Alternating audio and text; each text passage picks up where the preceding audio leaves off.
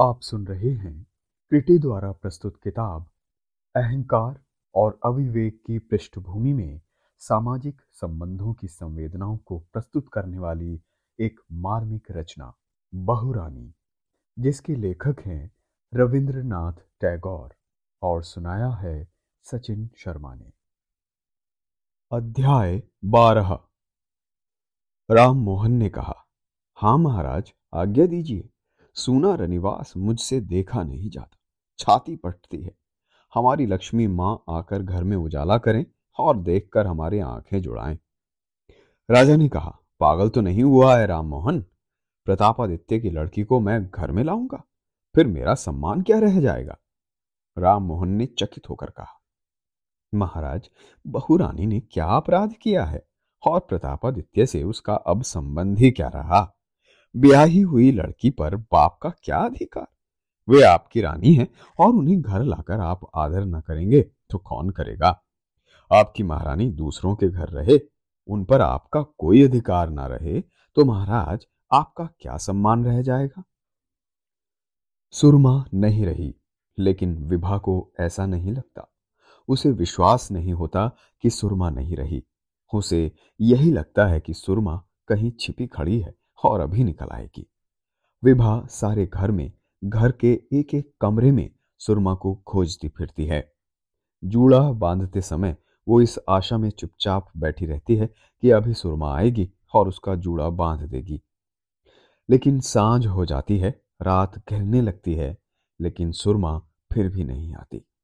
वो आएगी नहीं तो जूड़ा भी आज नहीं बंधेगा और विभा का जूड़ा बिना बंधा ही रह जाता है। आज विभा कितनी मलिन और उदास है। वो कितना रोई है। तब भी सुरमा क्यों नहीं आती? ऐसा तो वो कभी नहीं करती थी। विभा के उदास होते ही वो आप पहुँच जाती। उसे गले से लगा लेती और उसके चेहरे की ओर देखने लगती। लेकिन आज आज तो छाती फाड़ डालने पर भी नहीं आएगी। उदयादित्य की तो आधी शक्ति और आधे प्राण ही चले गए। प्रत्येक कार्य में जो आशा थी, उत्साह था जिसका परामर्श उनका एकमात्र सहारा था, जिसकी मुस्कान उनका एकमात्र पुरस्कार थी, वो चली गई। वो अपने शयन कक्ष में जाते हुए कुछ सोचते रहते, चारों ओर देखते रहते, लेकिन अब कहीं कोई नहीं।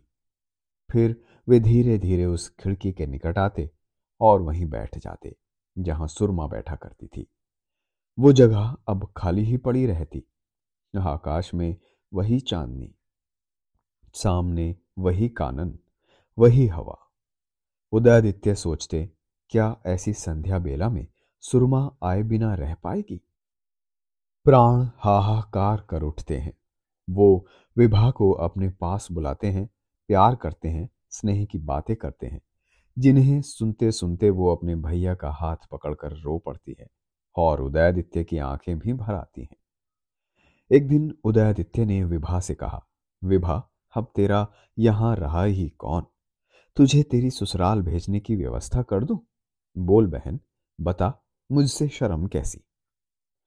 विभा चुप रही, कुछ ना बोली। भला यह भी कोई पूछने की बात है? बाप के घर अब वो एक दिन भी नहीं रहना चाहती। लेकिन वहाँ से उसे कोई बुलाने जो नहीं आया, क्यों नहीं आया? उदयादित्य ने पिता से इस संबंध में बात की। उन्होंने कहा, विभा को ससुराल भेजने में मुझे कोई आपत्ति नहीं, लेकिन विभा के लिए उनके मन में आदर और प्रेम होता तो वो स्वयं उसे विदा कराने के लिए किसी को भेजते। हमें इतना परेशान होने की ज़रूरत नहीं। रानी विभा को देखकर रोती रहती है।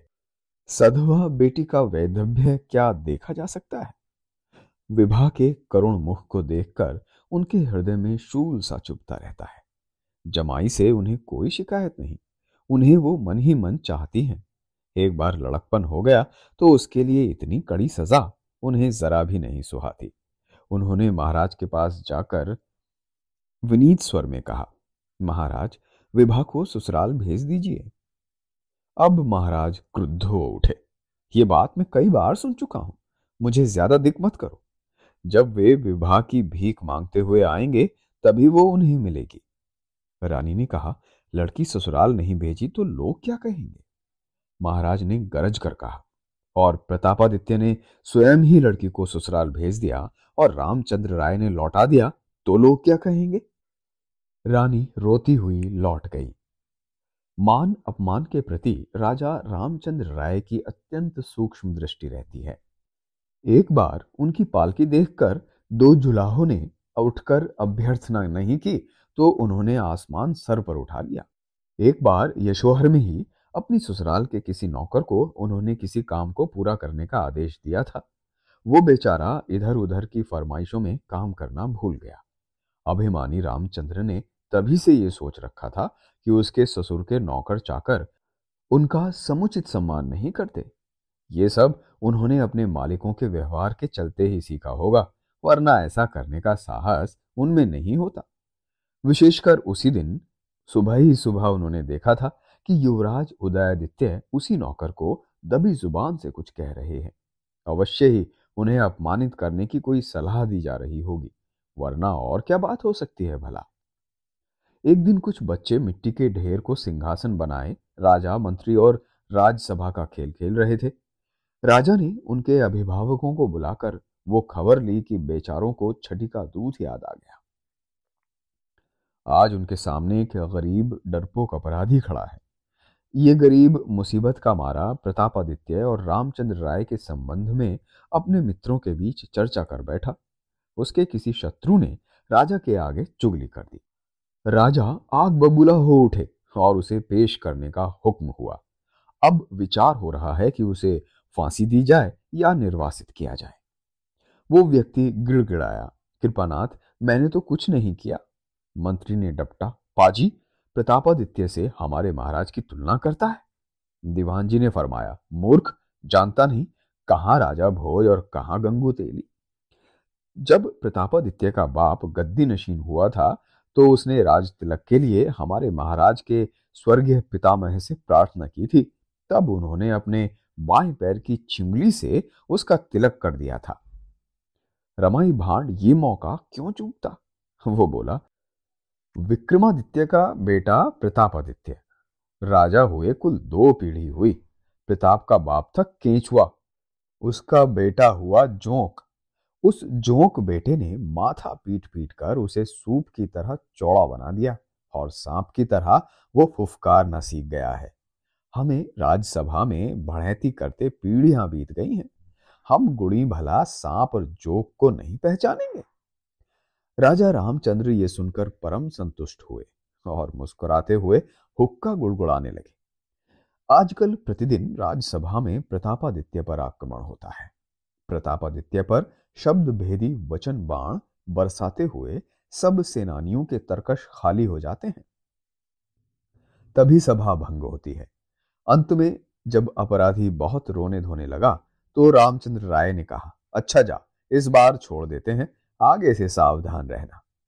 सभा बर्खास्त हुई, केवल मंत्री और रमाई भांड रह गए। प्रतापादित्य की बात फिर होने लगी। रमाई ने कहा, आप तो चले आए, उधर युवराज बेटा मुसीबत में पड़ गए। बाप चाहता है कि कन्या विधवा हो जाए तो उसकी चूड़ियाँ और कंगन बेचकर राजकोष की वृद्धि की जाए। बेटे ने ऐतराज किया तो आ गई छोकरे की शामत। राजा हंसने लगे तो मंत्री ने कहा, हुजूर, सुना है कि प्रतापादित्य मारे अफसोस के मरा जा रहा है। लड़की को कैसे ससुराल भेजा जाए? इस सोच में उसने खाना सोना तक छोड़ दिया है। राजा ने कहा अच्छा ये बात है। वो बहुत हंसे, उन्हें मज़ा आया और बहुत ज़ोर ज़ोर से हुक्का गुड़गुड़ाने लगे। मंत्री ने कहा पर मैं कहता हूँ कि लड़की को ससुराल भेजने की ज़रूरत ही क्या है? रखे रहो अपने घर। महाराज ने तुम्हारे यहाँ शादी कर तुम्हारी सात पीढ़ियों का उद्धार कर दिया। अब उसे लाकर क्या अपनी हेठी करें? क्यों रमाई महाराज? रमाई ने हामी भरी। बेशक बेशक। महाराज ने कीचड़ में पाँव रखा। तो ये तो कीचड़ का, उसके दादा, परदादा और लकड़ दादा का सौभाग्य हुआ। परंतु घर में प्रवेश करते समय तो पाँव धोकर कीचड़ को छुड़ाकर ही आना होगा ना? इसी तरह हँसी मज़ाक चलता रहा। प्रतापादित्य और उदयादित्य के काल्पनिक पुतले सामने रखकर उन्हें तोड़ने फोड़ने का काम चलता रहा। उदयादित्य का क्या अपराध है, ये समझ में नहीं आता। उन्होंने जान की परवाह न करके रामचंद्र राय के प्राणों की रक्षा की थी। इस अनुग्रह को भूलकर और इस अपराध के लिए कि वो प्रतापादित्य की संतान है, उसकी बात खुद उठाई। इसके बाद निर्मम भाव के फूहड़ हास परिहास का दौर शुरू हो गया। रामचंद्र राय निष्ठुर प्रकृति के हैं, ऐसा नहीं कहा जा सकता, लेकिन छोटे दिल और संकीर्ण बुद्धि के व्यक्ति ज़रूर हैं। उदयादित्य ने कभी उनकी जान बचाई थी, इसके लिए वो उनके कृतज्ञ नहीं। उन्हें यही लगता रहा कि ये तो उनका कर्तव्य था। ऐसा न किया जाना ही अन्याय होता। उन्हें यह गलत फहमी थी कि अगर रामचंद्र राय के पैरों को काटे चुभेंगे तो उससे सारे संसार के प्राणियों को तकलीफ़ होगी।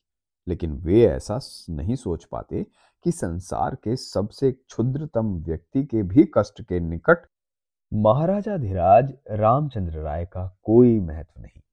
रात और दिन चाटुकारों की स्तुति की तराजू के पड़ले में सारी दुनिया को एक तरफ़ तथा अपने को दूसरी तरफ़ बिठाकर वो स्वयं को महान घोषित कर बैठे थे और इसके लिए सहज ही किसी के ऊपर कृतज्ञता का भाव दिखाई नहीं पड़ता। इसके अलावा उदयादित्य आदि के प्रति किसी तरह का आभार स्वीकार न कर पाने का एक कारण यह भी था कि वो यही समझते रहे कि उदयादित्य ने अपनी बहन के कारण ही उनके प्राणों की रक्षा की थी। केवल रामचंद्र राय की प्राण रक्षा उदयादित्य का उद्देश्य नहीं था। अगर रामचंद्र राय की दृष्टि में किसी तरह की कृतज्ञता का भाव रहा हो तो भी वो उदयादित्य को निशाना बनाकर किए जाने वाले हास परिहास में सम्मिलित ही ना हो, ऐसा कोई निर्णय लेना उन जैसे कमज़ोर दिल वाले आदमी के लिए संभव न था। उन्हें लगता, ऐसा करने पर सब लोग भला क्या सोचेंगे? विवाह के प्रति रामचंद्र राय के मन में आसक्ति का भाव अब भी था। विवाह सुंदरी थी अभी अभी उसने यौवन की देहरी पर कदम रखा था। रामचंद्र राय के साथ विवाह का परिचय दो चार दिनों का ही था। प्रतापादित्य के प्रति भी इन्होंने असम्मान प्रदर्शित किया था।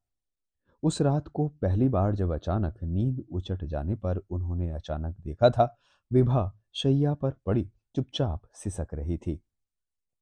विभा का सौंदर्य ज्योत्सना मंडित मुख उसके अर्ध अनावृत और रह रह कर कंपित वक्षस्थल को देखकर रामचंद्र राय मोहित हो गए थे। उसकी चकित सकरुण आँखों से आँसू बह रहे थे। फूल की पंखरियों की तरह काँप रहे उसके दो नरम नरम होठ। पता नहीं उनके मन में अचानक कौन सा उच्छ्वास जगा गए कि उन्होंने विभा का सर अपनी गोद में छुपा लिया। आँखों से आँसू पहुँच दिए और हृदय का सारा आवेग उड़ेल कर उसके अधरों का चुम्बन लेने को तैयार हो गए। तभी पहली बार उनके शरीर में एक क्षण के लिए बिजली सी दौड़ गई। उन्होंने पहली बार विभा के नव विकसित यौवन के लावण्य राशि के दर्शन किए थे। पहली बार उन्होंने गहरी ऊंसा से भरी थी। अध मुंदी पलकों पर अश्रु जल की विरल सी रेखा दिखाई पड़ी थी और उनका हृदय ज़ोर ज़ोर से धड़कने लगा था। वो विभा को खींचकर उसका चुम्बन लेते रहे। उसी समय दरवाज़ा खटका और विपत्ति का संवाद सुनने को मिला। हृदय का प्रथम उल्लास, वासना का प्रथम उच्छ्वास अतृप्त ही रह गया। वही अतृप्त कामना त्रिशाकुल होकर रामचंद्र राय की स्मृति पर अब तक अधिकार किए हुए थी। लेकिन वो स्थायी प्रेम का भाव नहीं था। रामचंद्र राय के लघु और संकीर्ण हृदय में यह भी संभव नहीं था। वो था शौकीन मन का विलास सामग्री के प्रति सहसा आकर्षण। शायद उसी आकर्षण के कारण रामचंद्र राय के यौवन स्वप्न में विभा जाग रही थी और वो उसे पाने के लिए लालायत थे। लेकिन ये सोचकर बुलाते हुए डरते थे कि सभासद कहीं उसे स्त्रैण न समझ बैठे। मंत्री अप्रसन्न न हो जाएँ। और रमाई भांड हंसने ना लगे। रमाई भांड और मंत्री के चले जाने पर राममोहन माल आया और हाथ जोड़कर बोला, महाराज, आज्ञा दीजिए, मैं जाकर बहुरानी को ले आऊँ। राजा ने आश्चर्य से कहा, क्या? राममोहन ने कहा, हाँ महाराज, सूना रनिवास देखकर मेरी छाती फटती है। हमारी लक्ष्मी माँ आकर घर में उजाला करें और देखकर हमारी आँखें जुड़ाएँ। राजा ने कहा, पागल तो नहीं हुआ है राममोहन प्रतापादित्य की लड़की को मैं घर में लाऊँगा, फिर मेरा सम्मान क्या रह जाएगा? राम मोहन ने चकित होकर कहा, महाराज, बहुरानी ने क्या अपराध किया है? और प्रतापादित्य से उसका अब संबंध ही क्या रहा? ब्याही हुई लड़की पर बाप का क्या अधिकार? वे आपकी रानी है और उन्हें घर लाकर आप आदर ना करेंगे तो कौन करेगा? आपकी महारानी दूसरों के घर रहे उन पर आपका कोई अधिकार ना रहे तो महाराज, आपका क्या सम्मान रह जाएगा? राजा ने कहा, अगर प्रतापादित्य ने अपनी लड़की को न भेजा? राम मोहन ने अपनी विशाल छाती तानकर और भुजाओं को फटकार कर कहा, भेजेगा कैसे नहीं? किसकी हिम्मत है कि हमारी माँ लक्ष्मी को यहाँ आने से रोके? प्रतापादित्य, कितने ही बड़े राजा क्यों ना हो, मैं अपनी माँ लक्ष्मी को उनके हाथों से छीन लाऊँगा। मैं उन्हें लाकर रहूँगा। वे रोकने वाले कौन होते हैं? ये कहकर वो जाने को उद्यत हुआ। तो राजा ने कहा, सुनो राम मोहन, जाते हो तो जाओ, पर यह बात किसी को मालूम नहीं होनी चाहिए। रमाई अथवा मंत्री किसी को भी नहीं पता लगना चाहिए। बहुत अच्छा महाराज। ये कहकर राम मोहन चला गया। रानी के आते ही सबको मालूम हो जाएगा, लेकिन अभी उसमें देर है। तब तक परिस्थिति का सामना करने के लिए प्रस्तुत हुआ जा सकता है। अभी तो उपस्थित लज्जा से रामचंद्र राय बच गए।